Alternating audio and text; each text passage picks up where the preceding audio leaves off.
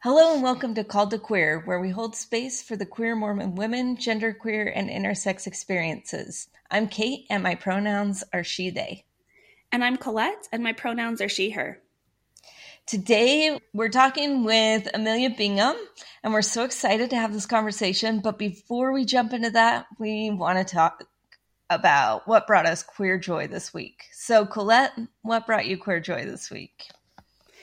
So what brought me queer joy was last night was the Miracle of Forgiveness gala. I really think Kyle Ashworth of Latter Gay Stories should have called it. He missed an opportunity by calling it a gayla instead of a gala. Come on, Kyle. But it was really neat. The idea behind that Latter Gay Stories, Kyle Ashworth is the host of that podcast. And he kind of started this initiative of Miracle of Forgiveness has really hurt a lot of people, queer people in particular, but a lot of people. And so he started this campaign of Trash the Stash, of collecting copies of The Miracle of Forgiveness. And I think they've collected over 6,000 copies just generally from like Deseret Industry stores. And he pointed out, we're not the ones getting rid of them. Y'all Mormons who donate to Deseret Industries instead of just getting rid of it then. But the idea with this gala was to take these copies that people have trashed and turn it into art. And so it was just beautiful that people, there were all sorts of art, a lot of queer themed, a lot of rainbows, which I'm a huge fan of but these beautiful pieces of art. There was Justin Utley did this beautiful song as part of the program called Scars, if you want to look that up. And I sat at this table with a bunch of queer women I'm friends with, and it was just so neat to be in community with a lot of other queer people and see something that's caused so much pain be transformed into something beautiful and a community. So that was my queer joy from yesterday. That's awesome. That's like enough queer joy for everybody. I I love that. I was sad not to be there, especially seeing all the after photos. It looks like it was like mm-hmm. a real. It was quite the event. It was fun. I I really hope he makes it. You know, more of an annual thing. Just having, as you and I have talked before, Kate. Just the community is so needed and mm-hmm. important. And so to be for me with a bunch of queer women but there was a bunch of other queer people. And then natasha helfer who i work with was there and just seeing people i know from different capacities with mama dragons and different things. It was a fun fun night. Cool. Yeah i do have queer joy. I'll give mine too. So i've been working on a document with ruth from review and revise and channing and elise from the faithful feminists. And we're putting this together and it's so nice to be able to talk about gender with people who are ready to be able to have that conversation. What I'm finding is it's really difficult to talk about gender on a level that I want to talk about it, right? And Elise and I last night, I don't even know, nights have blurred together this week. We talked together on the phone, and it was just so nice to be able to speak with somebody who I could speak with and, and not have to explain any sort of definition to. Elise does a lot of gender academic work. And so it was really nice to be able to just feel comfortable and not need to explain anything. Oh, that's so, so nice. And what you all created was amazing. And such a needed conversation. I feel there's been a lot of talk about Heavenly Mother lately, and it really did ignore queerness and I'm really grateful that the four of you took this time to write this really important document. And I hope individuals take the time to go read it. And I'm really grateful that they were able to hold space for you as you work through some of your own thoughts to then share with others. Yeah, thanks. Okay, Emilia, how about your queer joy? Yeah, I've been thinking about my queer joy this week preparing for this. And one of the things that has just kept coming back to me, I've lived in Boston for a year and a half, almost two years maybe, coming from Utah where I went to school and from Idaho where I grew up. And so you can imagine Boston's a pretty different place. And one of the things I love, the neighborhood I live in has a lot of small businesses, like locally owned, like queer owned, women owned, BIPOC owned, like just little shops and stores. And I love that. But something I realized this week as I was kind of thinking about this is that everywhere else I've lived, when I see like a pride flag in a window, it feels like a safe space, but it also feels like kind of an act of rebellion in a way, like it's pushing back against this culture. And I realized that here, when I see like a pride flag or different things like rainbows, it's just a celebration. Like it's not having to also be an act of rebellion. And I think both are good, but it's been a breath of fresh air to recognize that can just be like a celebration and it doesn't have to be also taking a stand. And it, it can just be, we can just celebrate and we can just be happy in who we are. And so that's something that like I've really loved recently. Thank you for bringing that up because that's so interesting. Because I know exactly what you're talking about. I think so many people who are listening to this know exactly what you're talking about. That queerness is sometimes in itself made to be political in more conservative places. And so being in a place where it's just an identity to be celebrated is very different. So I'm grateful that you get that experience. Yeah, it's great. And we're so grateful to have you here. For listeners, Amelia is a listener and reached out to us saying, Hey, I really want you to kind of are you planning on talking about these sort of issues? We're like, we'd love to. And then we're like, wait a minute, why don't we just have you on to talk about it? so, as we begin, would you mind doing your queer in 60 seconds or your queer Mormon story, however long it takes, so people can get to know you a little bit? We can go from there.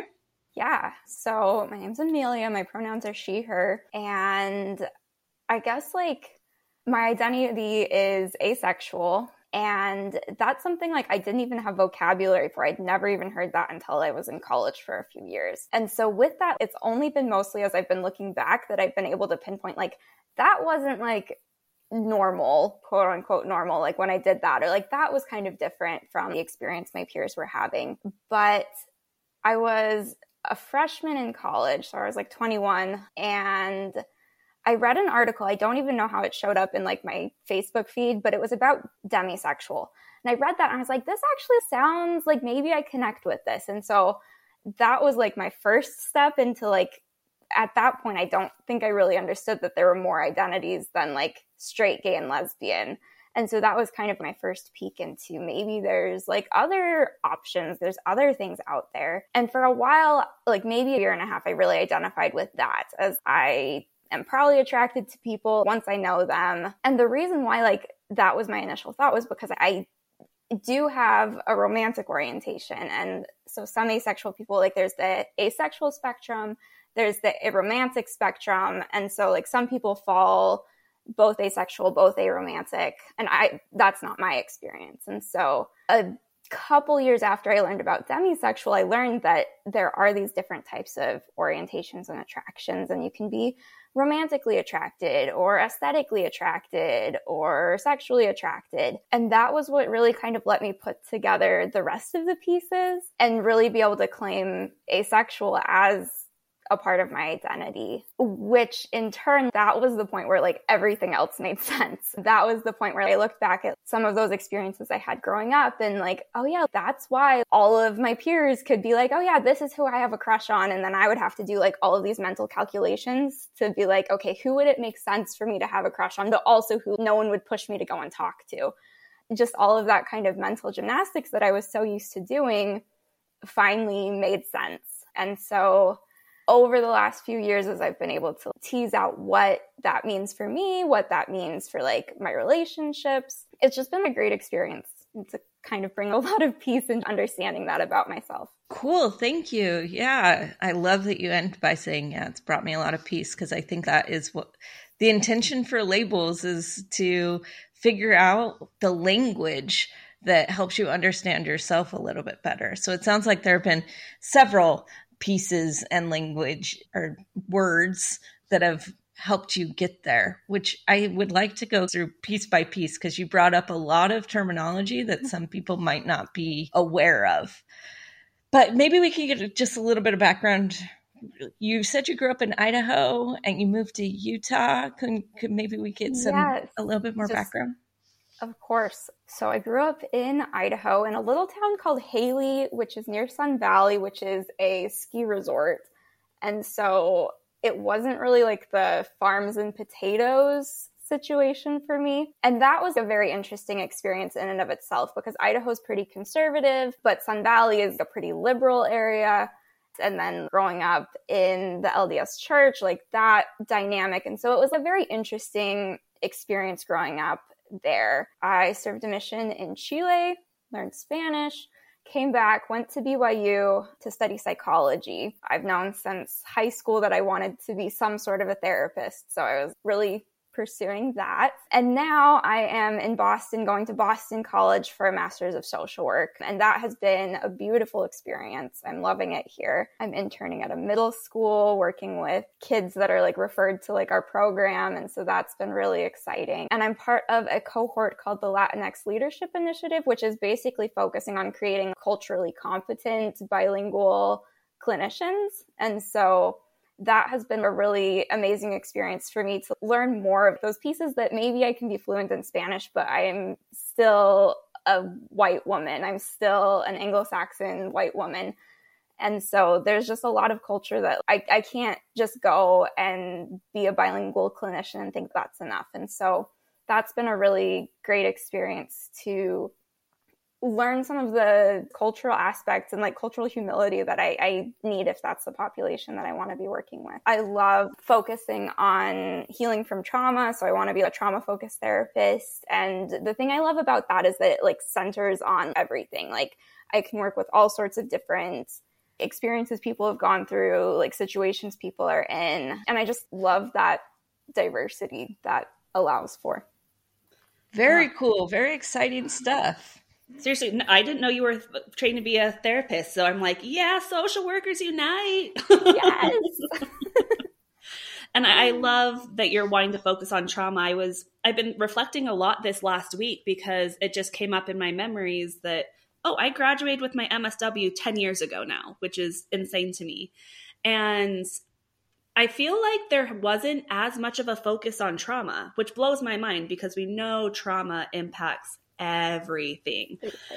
But I feel like even a decade ago, that wasn't as recognized. And so it's so nice that more and more programs are becoming so trauma focused and therapists are mm-hmm. becoming more trauma informed. So we can really help people not re traumatize them as we're working with them. Yeah, and that's one of the things that has really brought me to the Latinx Leadership Initiative is in the practice I've done between undergrad and grad school, like realizing that there's especially a gap there where like I would have clients that I wanted to refer to someone that could specifically help with their trauma and they'd end up on like wait lists for a year because there just weren't those services available. And especially just with all of the intersections and additional ways that our Latinx folks can be even more traumatized in our white racist society. So if I can help there, that's something I want to be fully competent to be able to do. Amazing, amazing. Good luck with finishing all that up.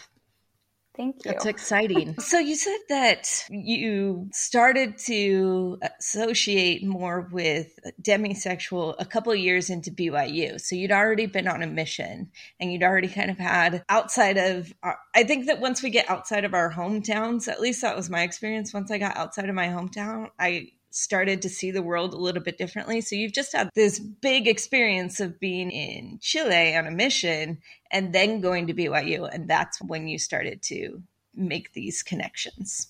Is that right? Mm-hmm. Yeah. I, to me, it's kind of a funny story because especially when you're a freshman and especially where I was living on campus in the 19 and up housing that BYU has. So it's kind of targeted towards return missionaries who are freshmen but then also I had some roommates. I was actually the only RM. So most of my roommates were sophomores who this was their second year at school and they still wanted to live on campus. And so there was this whole thing of Emilia's our most eligible. Like, we're going to put a sign in the window that says, like, most eligible. And I was like, no, let's not do that. And that was a good joke, but also hugely uncomfortable for me. But at the same time, what do freshmen RMs at BYU do? It's all about dating, it's all about all of that. I like making friends. I'm a very extroverted person. And so I was never opposed to going on a date with someone. But there was this one point where there was like three different guys that had been asking me out. I'd been on a few dates with each of them. And my roommates were like, So who are you going to choose? Who are you going to choose? I was like, This guy's kind of cool. I can talk to all of them. I don't know if there's anything that sets any of them apart from any of the rest of them, which I'm sorry if that sounds harsh, but I was just like, they're all fine, but like not special. And that was when I maybe cued into like, because none of my roommates, none of my friends that I was talking to about this got that. They were like, there has to be someone. Who do you think's even more attractive? And I was like, I don't know. They're all fine. I didn't have more than that. It was fine. This was fine. It was fine hanging out with them, but it was all just fine. And so that was like maybe the first cue that I had that maybe even made me open to when that article came across that maybe I'm not exactly straight. Maybe I'm not exactly like heterosexual. The label demisexual left room for me. I could have a romantic connection with someone someday. Because at the time I was like, I'm asexual, which I didn't even have that terminology. But if I'm not attracted to anyone ever, I'm just going to be alone forever, is how I felt, which is not like a super fun place to be. Especially at BYU. Yeah, when you're when the it... most eligible roommate yeah that's really uncomfortable and it, it's disconcerting. You don't know like how to make these pieces fit together. I would like to ask about how you then once you accepted or brought in this term demisexual how you then thought about marriage and church and this plan of salvation. How did that how were all those things impacted by this newfound understanding of yourself yeah this is maybe like one of the strongest arguments i have for like our orientations are innate and always with us because i don't know if anything really changed because i never really had this drive like i remember being young and being like I don't want to get married and never outgrowing that. And I don't want to have kids and, and never outgrowing that. And so all of these things that people were like, oh, like when you grow up, it'll be different. So I think I'd already been living in this space where not that I'd accepted that or that that was an option and that hasn't even ended up being the path that I've taken, but I didn't feel like that was okay. But I'd also been living with that my whole life where I felt like I was going to have to get married, whether I wanted to or not, to like be a part of this plan and to make my heavenly father, mother, whoever happy, to make God happy. That was just something I was going to have to deal with and live with. And it sounded miserable, but there's this promise that I'd be happier in the end if I did that. And so I think if nothing else, maybe coming to terms with there's a label for this experience that I'm having maybe just I don't know. It was like at least an explanation and I was like, okay, now at least I know why it's going to be like this and that was kind of how that settled with me, I guess. I think you're tapping into something really crucial. There's something that you said that was like, this is my experience, and people are expecting something different out of me just because that is the expectation, right? That this is what we're going to do. And when you're having your whole life leading up to this point saying, this isn't what I want. I feel this deep inside me that this isn't something that I want. And yet it's being pushed and pushed. That at what point do we stop and think it's worthwhile to think what we want? It's worthwhile to accept certain things about ourselves and embrace certain things about ourselves in order to not just have to put up with being married or getting married or doing something that we don't want to do. So I think it's it would be a good idea at this point to talk about what demisexuality is and how it fits under the asexual umbrella. Yes. So to define first, I think we'll start broad with asexuality and work our way down. Basically, asexuality is an orientation where you do not experience sexual attraction to anyone. And under that, we call it the ace umbrella. Ace is short for asexual. I kind of think that's cool. But you have a variety of different orientations, but the main ones are probably gray sexual or gray ace and demisexual. And gray ace would be someone who, like, in the majority of situations, or maybe even just like some situations, they definitely have periods of time where they are asexual, where they don't experience that sexual attraction. But from time to time, maybe they do. And it's not like person specific, it's not necessarily situation specific, it's just like sometimes they don't. And I think this is where it's also important to define and make it clear that your sexual attraction is different from your sex drive or your libido. And so you can have people on this whole ACE spectrum who maybe don't have any sex drive or maybe actually have pretty strong sex drive. There, there's a meme that I feel like captures this and it's like someone's like, I want sex. And then someone says, with who? And they say, no, who, just sex. Um, and I think that captures like kind of that possibility pretty well. But then demisexual is someone who is not going to experience sexual attraction to someone until they already have a, a pretty strong emotional connection to someone. And so that's again like different than just you don't want to sleep with someone until you know them. It's not just someone who's not going to have one night stands. It's actually you're looking around and you do not see anyone that you're like, I'm attracted to that. And then once maybe you get to know someone, then you realize, oh, like maybe I am attracted. So that would be what demisexual would look like. Thank you for that clarification. I actually identify as demisexual. And that language was really helpful for me, kind of like your experience as far as, oh, like this just makes more sense now. Cause I would kind of do the same thing, like that calculation of, okay, who do I have a crush on? And it was like, but no one i because I, I, didn't have an emotional connection with anyone. I can recognize when people are attractive. Like i know from society's standards of beauty i can recognize when people are sexually attractive or physically attractive but that doesn't mean i'm sexually attracted to them. Like i've never understood people who are like oh my gosh i just want to go make out with them and i'm like but you don't know them like why would you do that like I, I know logically how that happens, but that's just not my experience. I talked a little bit about my experience on questions from the closet about my experience with demisexuality, but it was interesting for me as they were asking me questions. I'm like, wait a minute, like I've really leaned into my queerness and just saying I'm gay or lesbian, but I don't think I've really examined much about my demisexuality. It's a great label for me to understand my experience, but I hadn't examined it a lot. So I love talking to you and hearing your experience. And I'm hoping more people can understand this is an orientation. this is something that maybe resonates with you or someone you know, and it's not something that you chose. So mm-hmm. thank you for speaking to this. Yeah, I'm glad you brought up your questions from the closet episode because I, I also listened to questions from the closet. So I heard that. I love that.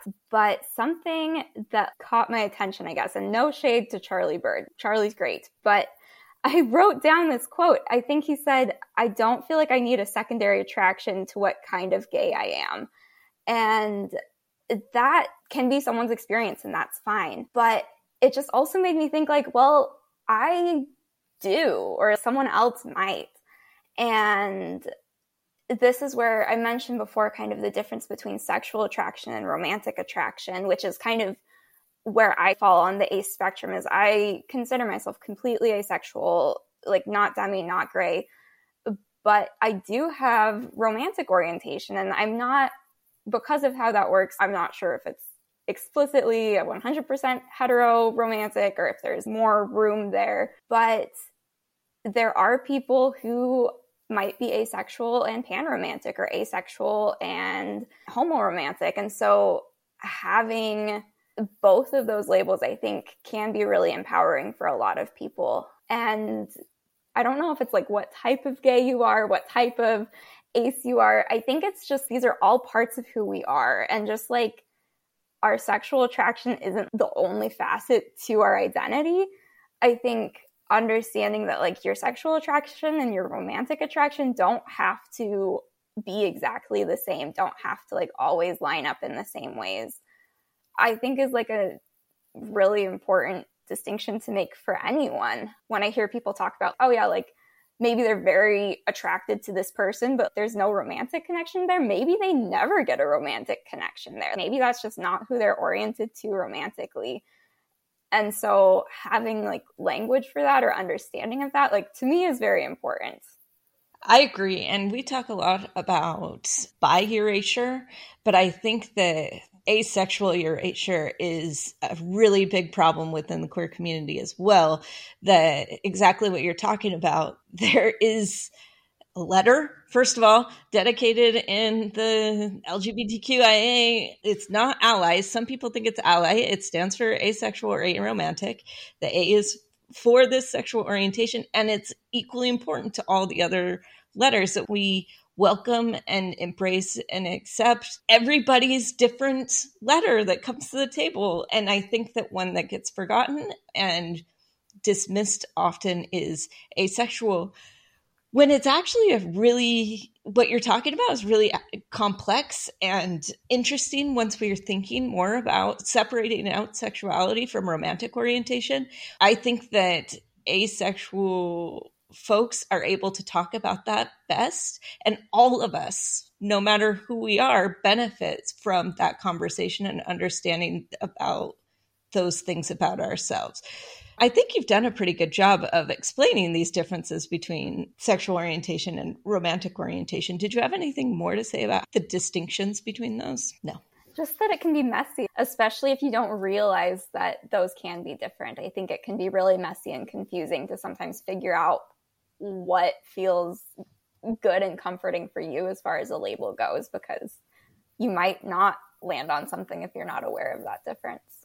And not that people need labels, but if that's something that's helpful for you, like understanding that I think is really crucial.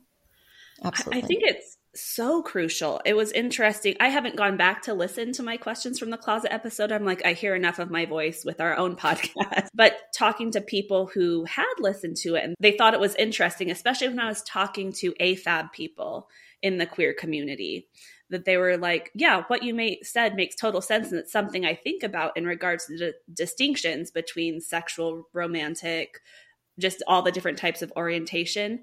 And it seemed to be a little bit of a new concept to Charlie and Ben. And so that was just an interesting conversation. And I thought that was interesting that I don't know if AFAB people tend to examine this more than cis queer men. It was just very interesting that I'm like, this is something I think about a lot. Like, how do you, how have you not examined this part of your identity and orientation? I just thought that was interesting. Yeah.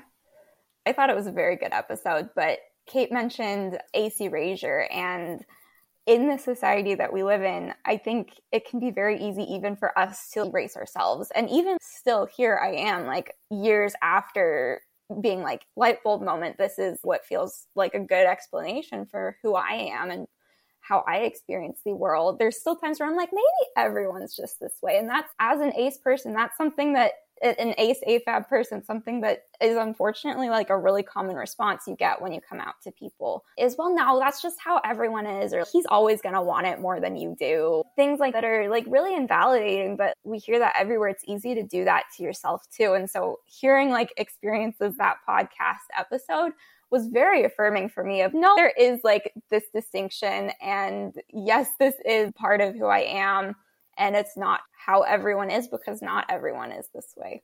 And I, I appreciate you talking to the erasure because it is interesting being in the field of work I'm in. I do have a lot of women as a sex therapist that come in and they wonder if they are asexual.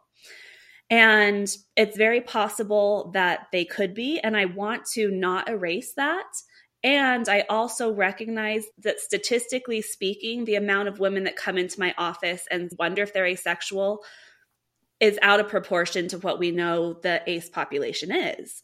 And for a lot of them, it's not that they're asexual, it's that you have never been able to allow yourself to be a sexual person being raised in this purity culture.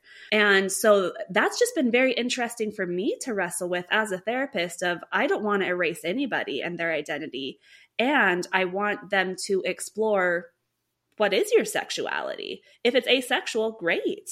But is it asexuality or is it you've been trained to not be a sexual person so you think you're asexual? And i don't know if you can speak to that at all but that's just been something i've been wrestling with in my practice of i, I just don't want to damage anybody. I want to recognize this is a real thing and it may not be what you're experiencing. Do you have any thoughts about that? I do. I think that was maybe one of the things that made me reach out to you initially was when you brought up something like that because I think we've all heard a lot of whether lesbian, gay men, a lot of different LGBTQ orientations where people might initially be like, I'll just be asexual. And maybe that's like the first way they come out. Or it also happens with bisexual where maybe people are like, I'll just say I'm bi or I must be bi because there's no way I'm not like attracted to the people I'm quote unquote supposed to be attracted to. And like the first few times I heard that, it was very, I don't know, made me feel something, right? And I thought about that more and I realized that when I was coming to terms, when I realized, no, I'm not demisexual, you're ace, that was really hard because it kind of reinforced further this experience that I had already been having of I'm going to just have to find someone and I'm going to have to marry them and I'm not going to like it and I'm not going to want to. It would be easier if I was a lesbian because then I could explain to people why I don't want to date. And I was actually having a conversation with another ace friend this week, and she said the same thing. And so that's two points of data. You can't make generalizations based off of that. But I think there is something to be said for the fact that I've heard multiple gay or lesbian, bi, pan folks say, I wish I was ace. And then here we are saying, I wish I was lesbian. I hope we can all find a place where we're happy and excited and like proud of who we are and not wishing we were something else. But I think there is something to be said about that. I think it's important that everyone, regardless if you're straight, if you're gay, if you're anything, to have a good sex education, to have a good understanding of sexuality. And I think that can be like a starting point for someone who's wondering maybe I'm ace, maybe I've just never been allowed to feel this before. But also, I think we have this weird dichotomy where AFAB people, especially, experience shame about being sexual beings or sexual people. But there's also shame if you're not. And that was what it was like for me is like thinking about having to get married someday and having to, whether I wanted to or not, it felt like I was going to have to be sexual. And there's shame around that too.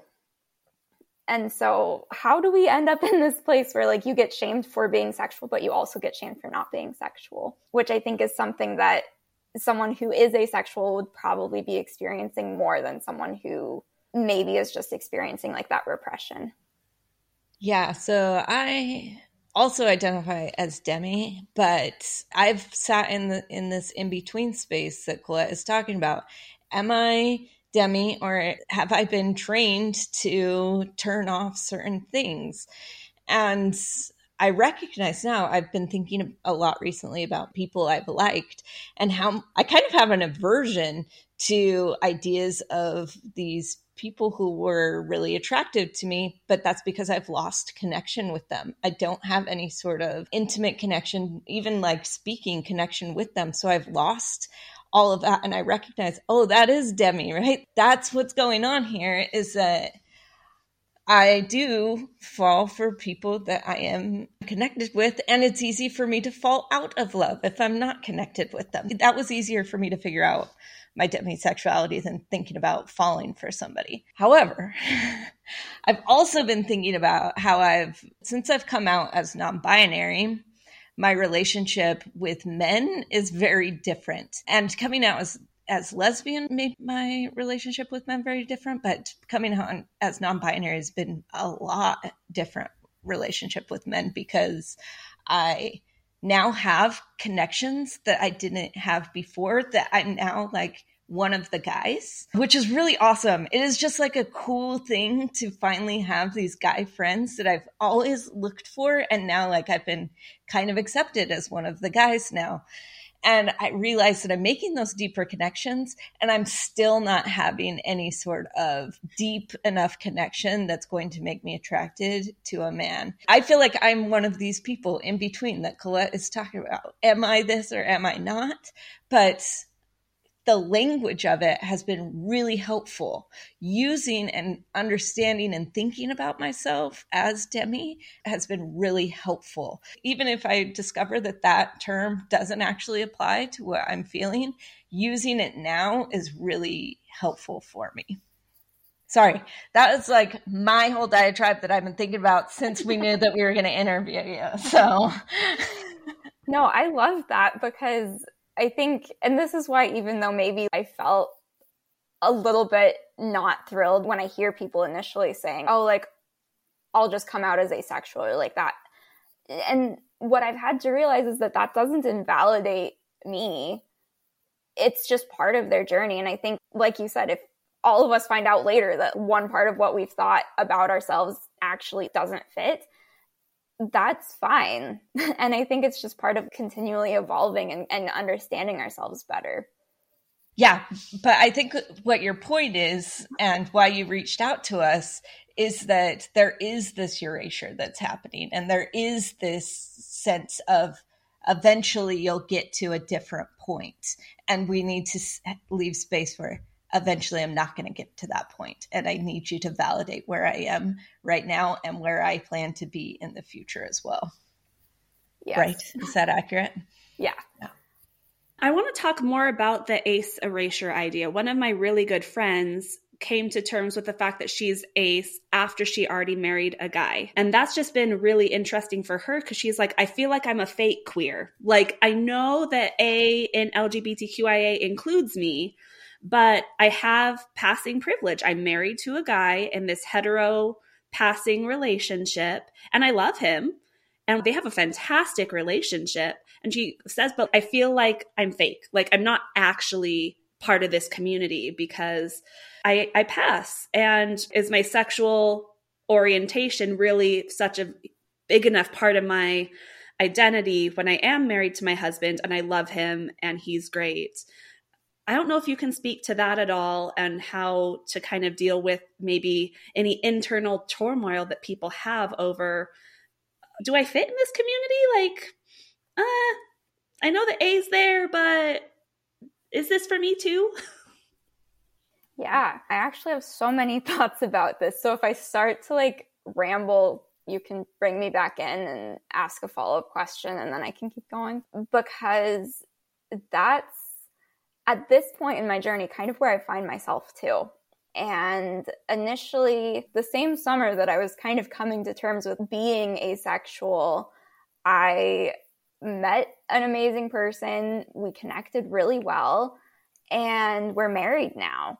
And they're assigned male at birth identify as a gender but still typically present mostly in the masculine way to where people we look very straight passing. We look very heterosexual what you would expect to see sitting in the pews at church. And so that has led to like I, I came out to some friends like kind of came out to my mom once to some of my siblings but then at that point when I was getting married, I was like, do I even talk about this anymore? Like, is this even something that like anyone wants to hear about? And I think that's because with asexuality specifically, people often think about it as only having to do with sex. If you come out as one of the other letters in the acronym, I think people see that as saying something more about you than just who you are sleeping with or not maybe not everyone, but I think we're reaching a point where most people see that as more than just who you're sleeping with. But I think a lot of people, both in and out of the queer community, still see asexual as just who you're sleeping with, or rather not sleeping with. And so they're like, I don't care. Like, why are you talking to me about this? Which is really hurtful, especially as I've specifically been identifying some of the ways that I think being asexuality influences my life aside from just my romantic relationship and like seeing ways that like it, it peeks out in other aspects of my personality or in the way I interact with other people and like the way I see the world. And I think it can be really hard to want to claim that label or feel like you can claim that label because you do get people on both sides that are like, okay, cool, but why do I care about this? Like, why are you even telling me this? And it kind of creates this uncomfortable space where a lot of the times I feel like it can be hard to speak up because I don't feel like people will see me as being a voice who is a part of the LGBTQ plus community but also if I am speaking up just as an ally, that also feels like I'm missing something. Like that also feels like I'm having to hide who I am, which isn't what I want to do. And so it can make it very hard to be in that space because I do connect with this queer label, this label that's outside of the hetero norm, but it's hard for other people to to see and recognize and accept that too. And so that can be it's a very hard experience and a hard space to be in, but I think what I've found to be helping the most with that is to talk about it. And so whether it's like some of the friends I'm making at school, whether it's like I have a cute little ace sticker on my laptop, making that like visible enough to where it's something people kind of have to come to terms with has been helpful and helped me to find more confidence in myself too, which I think has been the happiest point is like learning and kind of coming into this space where I can be married in a straight passing relationship and also be asexual and that it doesn't mean I can't be both. I can't be proud of this part of me. Actually, I really love that. And I think that what you're pointing out is something that comes up every single June, especially with Latter day Saints. And that is why do I need pride? Why do we need pride? I don't need to go to this. I don't want the rainbows. I'm just my, my own thing. But what you're talking about is something I think that lots of the queer community talks about that no, there has to be this sense of I understand myself, I want to celebrate myself, and I want to celebrate what I feel seen in somebody else as well. I want to have that connection and that. Do you find that in queer communities? Do you feel like you have a lot of support within queer communities, either in Boston or Utah or Idaho or online? I think it depends on the space. I have a lot of queer friends from Utah, and we all kind of came into our queerness around the same time. And so, in that way, it was a lot of late night conversations where I was like, I think that this, because this and this experience, and then they don't even so much respond to you as be like, yeah, and this is what I'm experiencing, and all figuring this out together and bouncing stuff off each other. And so, in that way, because we all kind of came into that together, I think the queer community I have from Utah, I feel very accepted because we were all kind of working that out. And it was very obvious how asexuality is an inherently queer experience. And then here in Boston, I wasn't sure what to expect, but like one of the first friends I made is in the queer community. And eventually I kind of came out to her and she was like, oh, cool. Like I'm also on the ace spectrum. And so that was like a very affirming moment where like now I know that when we're together, it doesn't matter who else is there. I'm accepted and I'm valid. And I think that with my classmates, with most of the people I've interacted with in person, I think that there is that acceptance. But unfortunately, online, there is a lot of gatekeeping. And whether I see it towards myself or more often than not, I see it towards other people. There was even a post, Asexuality Awareness Day was like a few weeks ago. And there was a post that I saw that overall I thought was great. But one of the things it said is that not all asexual people identify with the queer label or want to be recognized as a part of the LGBTQ plus community. So don't make the assumption that an ace person is queer or wants that. And I do recognize that there are some people who are heteroromantic and don't feel like they for themselves need to take up space in the queer community but I think there's a lot more damage in entering conversations with an ace person, assuming that they're not, rather than assuming that they are. And I would venture to say that a lot of the people who are ace that don't feel like they are a part of the queer community, it's because of this gatekeeping and this erasure. And so that was like a very uncomfortable narrative for me because if someone doesn't want to claim the queer label, let them tell you that rather than having kind of this pre determined like thought that they're not. I don't know. It feels a little bit like putting labels on people, I guess. It's interesting that you bring up that the, the, people who might want this might lean towards being heteroromantic and this idea of wanting to pass, wanting to fit into heteronormative culture in that way. And to some extent, I understand that as somebody who has gone through the phase of not wanting to be queer. But there's queerness that is an individual's queerness, and there's a queerness that is when you're in a relationship with a queer person, that this is a queer relationship.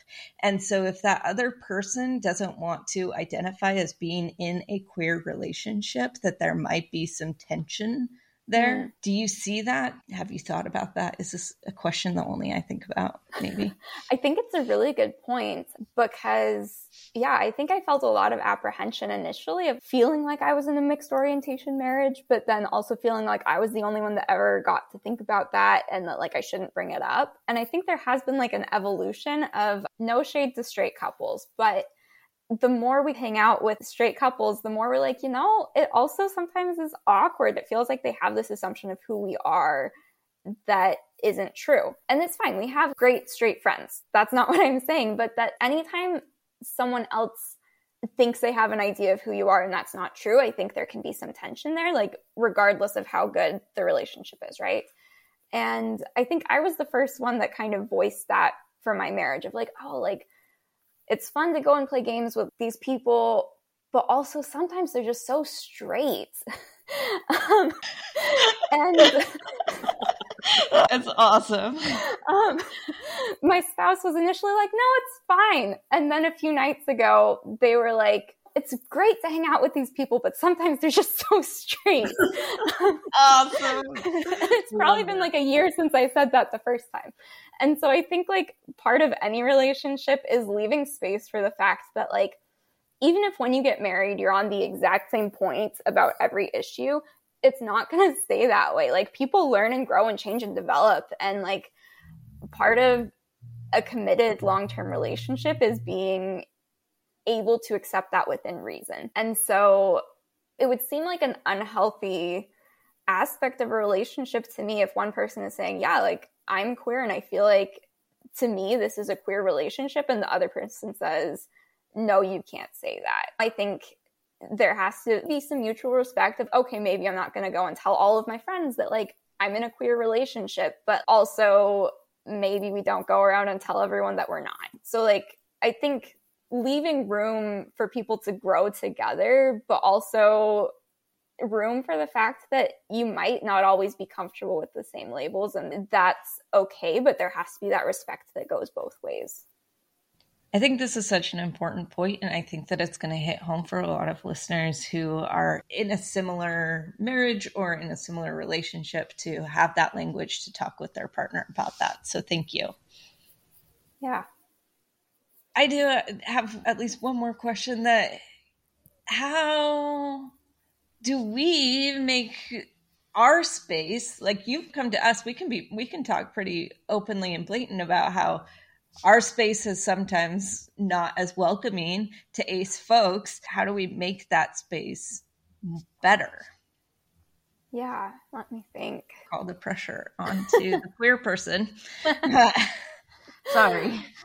I think one of the things that just in any space i think when we get past the point of excluding aces from the narrative, the next place we reach is this assumption where all ace people are the same. And the ace stereotype, and this is another thing that makes it hard for people to claim the asexual label, is that the stereotype is pretty introverted, more excited about reading your books than about like maybe engaging with people. And you really like cake and you really like dragons. And I don't really know where the dragons come from, but that's like the stereotype for an ace person. And that maybe is something some people connect to.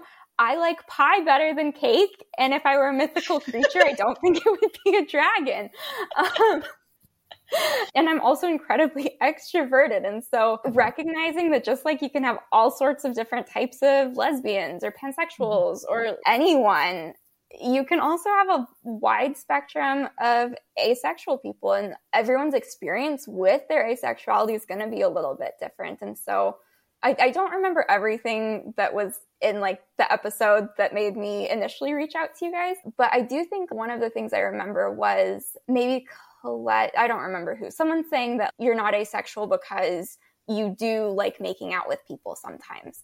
And I think that I sometimes like making out with people, one specific person, but that just because you're ace doesn't mean that might not be something you connect with, or maybe not so much in this space that's targeted towards at least people who have grown up in the LDS faith. But there are ace people who really enjoy porn or really enjoy masturbation. You can be sexual and be asexual, I guess. That sounds like a contradiction, but asexuality is more about being, it, it's about your attraction. You can be attracted to someone or not, but you can still be a sexual being even if you're not. There's a really I guess I'd say famous. I don't know if well known or famous, but she's a model and she's asexual and she's a lingerie model. And and I know that a lot of the things she gets told or responded to people saying like you can't be ace because you're a lingerie model. But that is not the case. Like you can be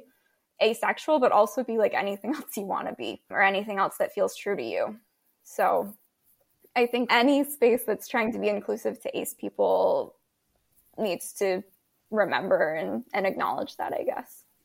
And talk with ACE people and figure yeah. out what that means for them. Because yeah, it sounds like it's it, it can be very different for very different people, as all three of us have shown. Yeah. And that's one reason I love this podcast and just being able to share these stories. I think there will be similarities that people identify with. And just because we've had one ace person talk about their experience now we've talked to one ace person i think you've been great at sharing these are some general things and this is me and there's other things out there too and i know i still have a lot to learn so thank you for educating us i know we don't like putting marginalized people to have to educate others so we really appreciate people who do take their time to be able to do this so that we can learn and be better so thank you yeah, happy yeah, to have this conversation. I've loved this. It's been really great. Really enjoyed this conversation. So thank you. Is there anything else that you have that you wanted to add?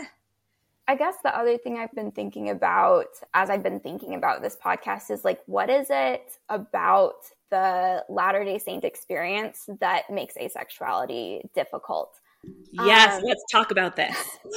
and that's like, I think there is a lot there. And I think back to some of the things that have come to mind just as I've been thinking about this is a lot of young women's lessons, which we can label like a lot of things that can be problematic about maybe some of the young women's lessons we had growing up. But I also think that experience was even different as an asexual person. I think about how, as someone who doesn't see bodies as sexual, like sexually all the time, it's been hard to mend that relationship with my own body that like my body can be beautiful and okay just how it is and it, it doesn't have to be inherently sexual or sexualized. I think about relief society lessons and how like it can be kind of frustrating to sit there sometimes as people are talking about marriage in a way that I'm never going to relate to. And so those are just like some jumping off points, but I think a lot of it has to do with those assumptions that like if you look straight then you are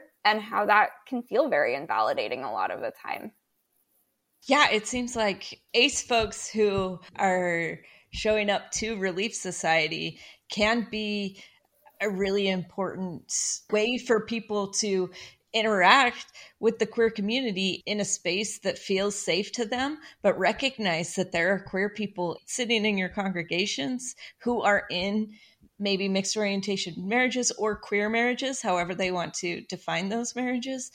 And that is that this assumption about what is happening in a marriage or happening in this space that we think of as straight space is not the generic thing that's going on. I think that's really helpful for folks to pay attention to just in their own congregations. So thank mm-hmm. you for mm-hmm. bringing that up.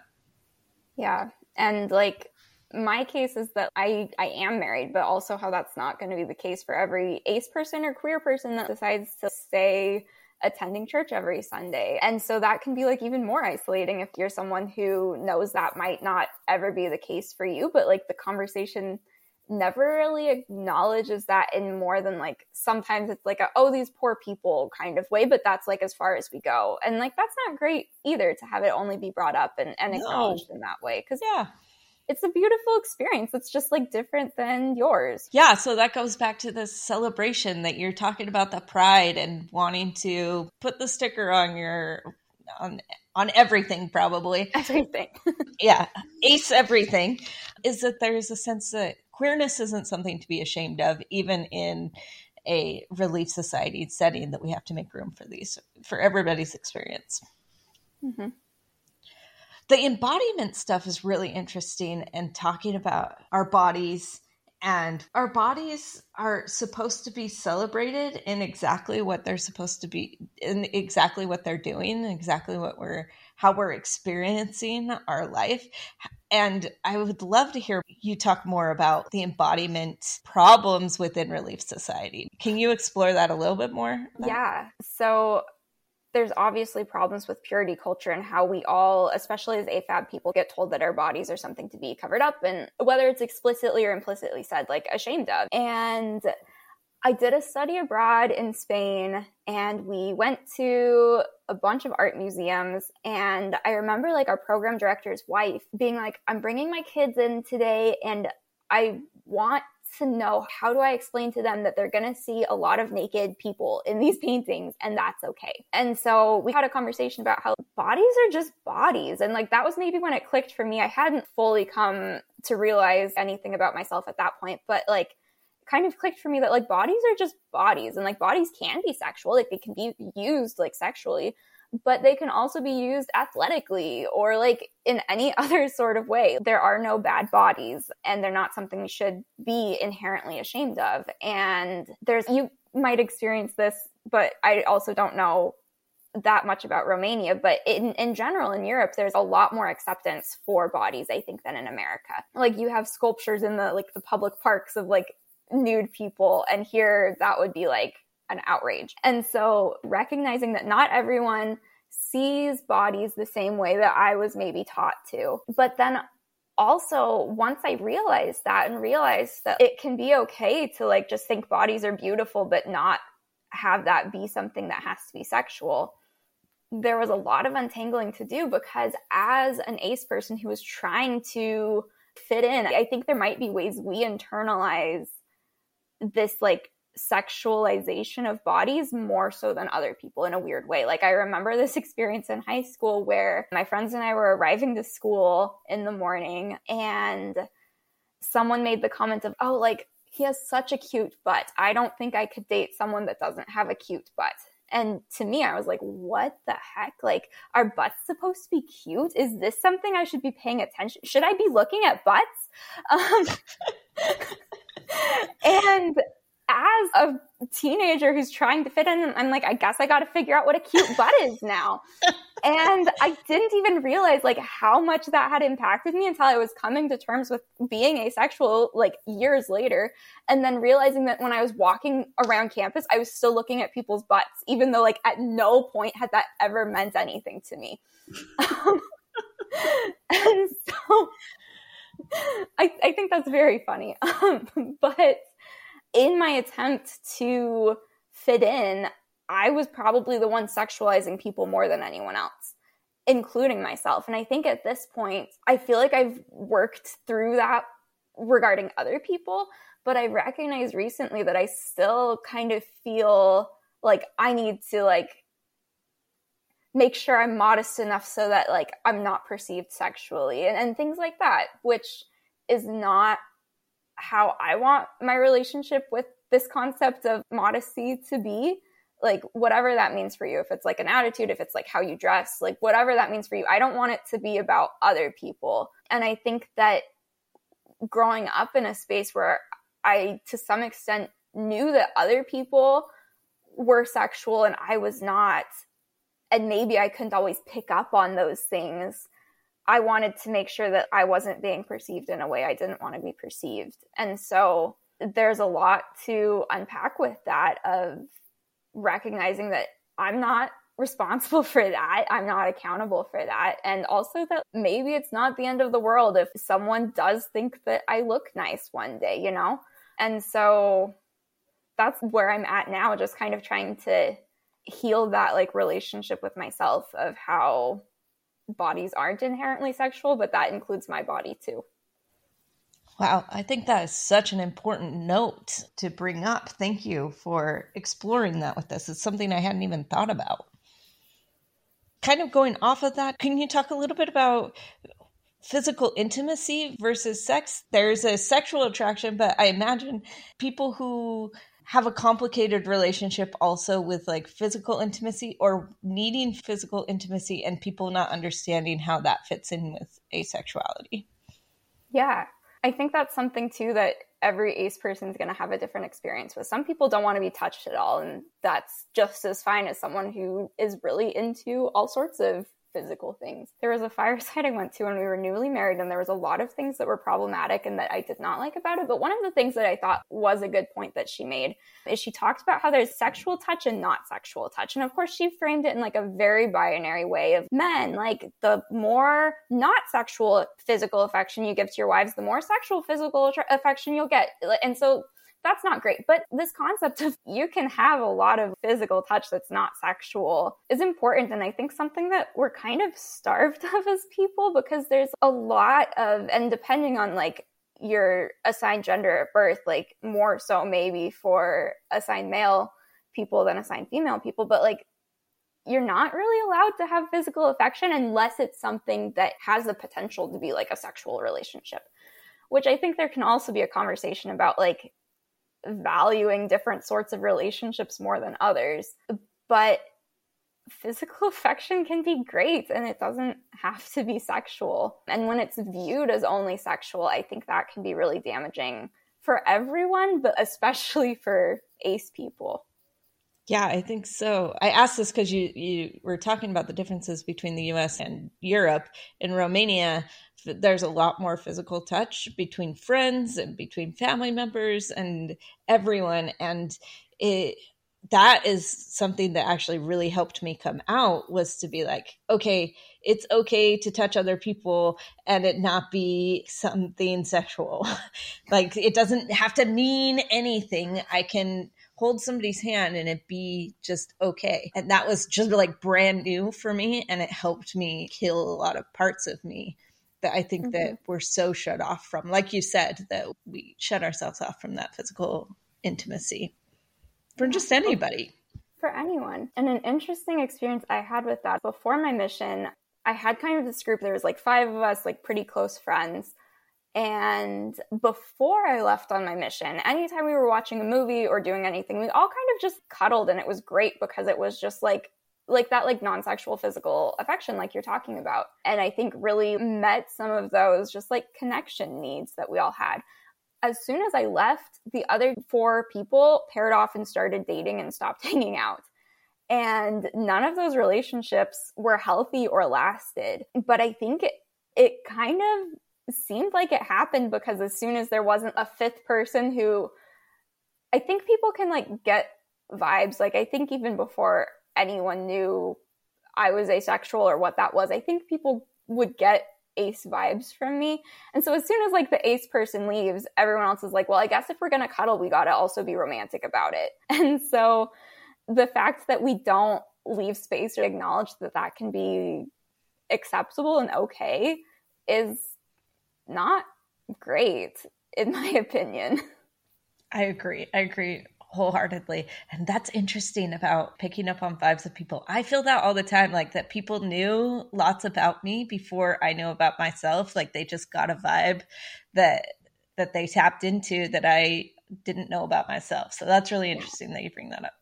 You mentioned earlier after coming out as non-binary that that has changed your relationship with men and you're able to kind of be one of the guys.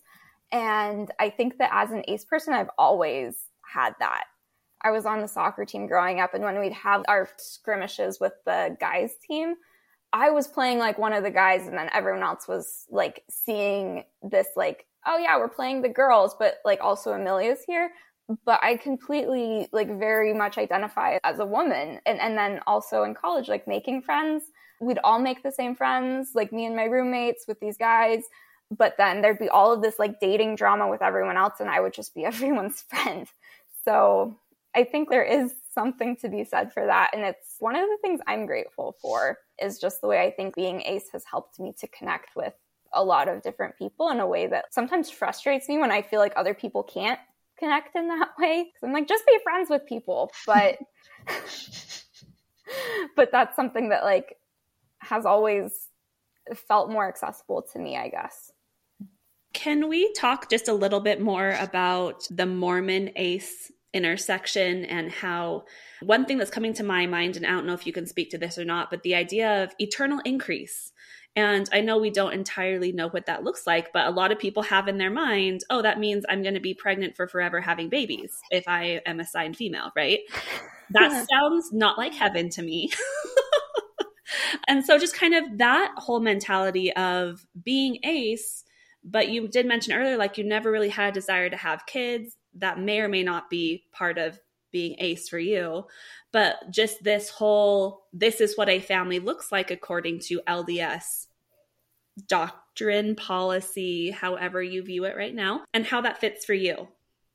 Yeah i think this is kind of a point where i'm like exploring a lot right now. So these are like very half-baked thoughts but as part of that Heavenly Mother discussion that you mentioned at the beginning, along with making sure that we're including queer people in that conversation there's also been mention of making sure it's not like a white conversation like making sure that like we're open to not just having a white straight heaven and that has made me think about especially with the things i'm learning in my classes right now and with Disney movie that just came out, Encanto, and also your podcast episode about the family proclamation and how that's based on like pretty recent propaganda ideology. And so a lot of these things that are kind of coming together now, it's seeming less like heaven should be a place that is just about us and our spouse, whether that's like a straight or queer relationship.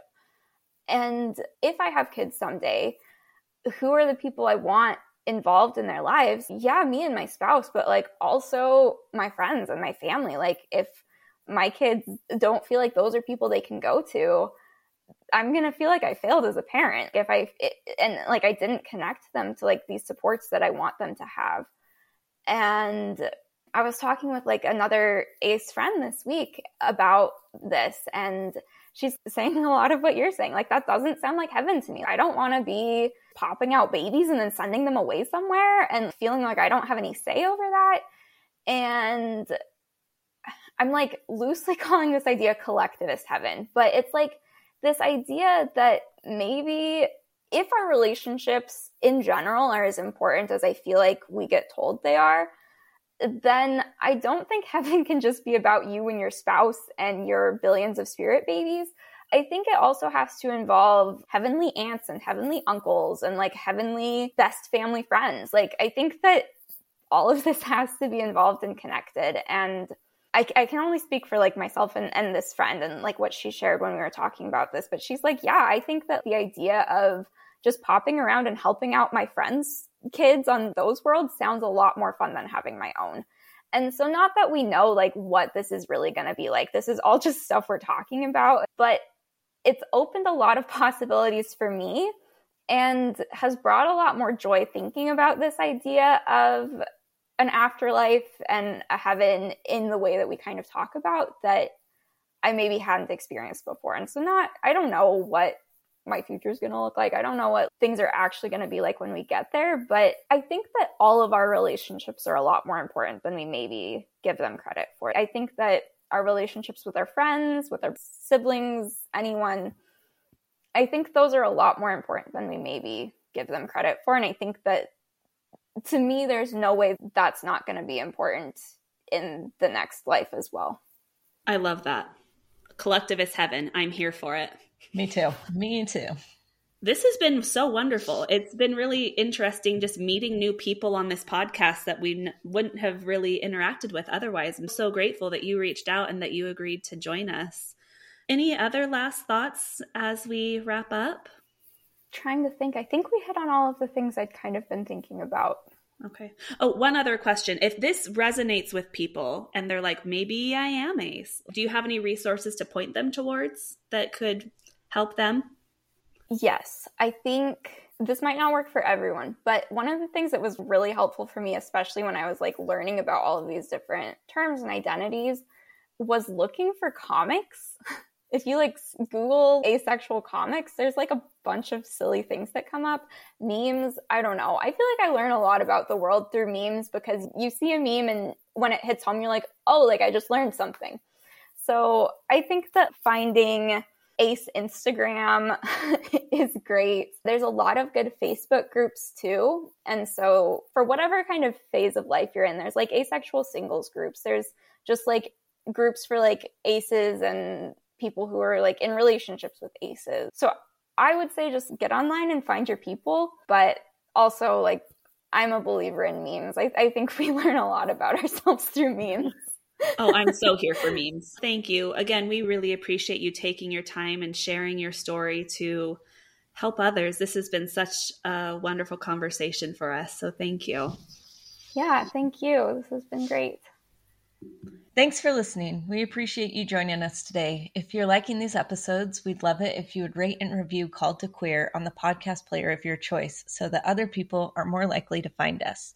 We'd also love it if you would share our podcast with a friend who could benefit from hearing these stories. If you want to contact us, you can reach us at hello at calledtoqueer.com. You can also follow us on Facebook and Instagram at Called to Queer. See you next time.